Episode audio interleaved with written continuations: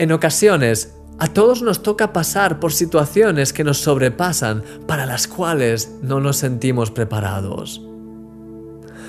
Tras cenar con sus discípulos, Jesús fue al huerto de Getsemaní a orar, justo antes de que fuese capturado. Allí, dispuesto a afrontar la situación más dura por la que ninguna persona haya pasado nunca, Él, Jesús, estaba listo para buscar al Padre en oración. Jesús estaba acostumbrado a pasar mucho tiempo orando en el Monte de los Olivos, en concreto en ese pequeño jardín. Tal es así que Judas había dicho a la guardia de los soldados que fuesen ahí para prenderle de madrugada, porque estaba seguro de que estaría Jesús allí orando con sus discípulos a esa hora.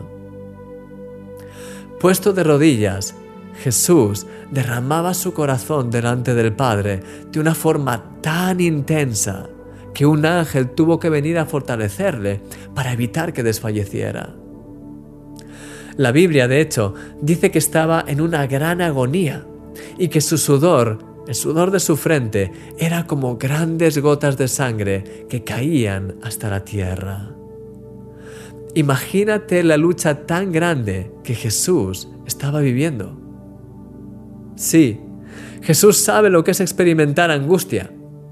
Y es precisamente por eso que Él te entiende perfectamente cada vez que sufres porque como dice la Biblia, no tenemos un sumo sacerdote que no pueda compadecerse de nuestras debilidades, porque Él fue tentado en todo, igual que nosotros, pero sin pecado.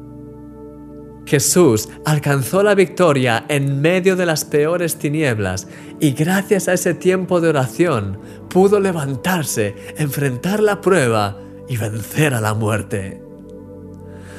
Mi querido amigo, Hoy puedes derramar tu corazón ante Jesús en oración y echar tu angustia sobre Él.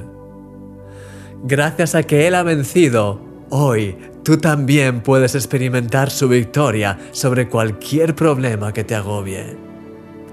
Levántate con fuerza en su nombre y avanza sin miedo. Él está contigo porque eres un milagro.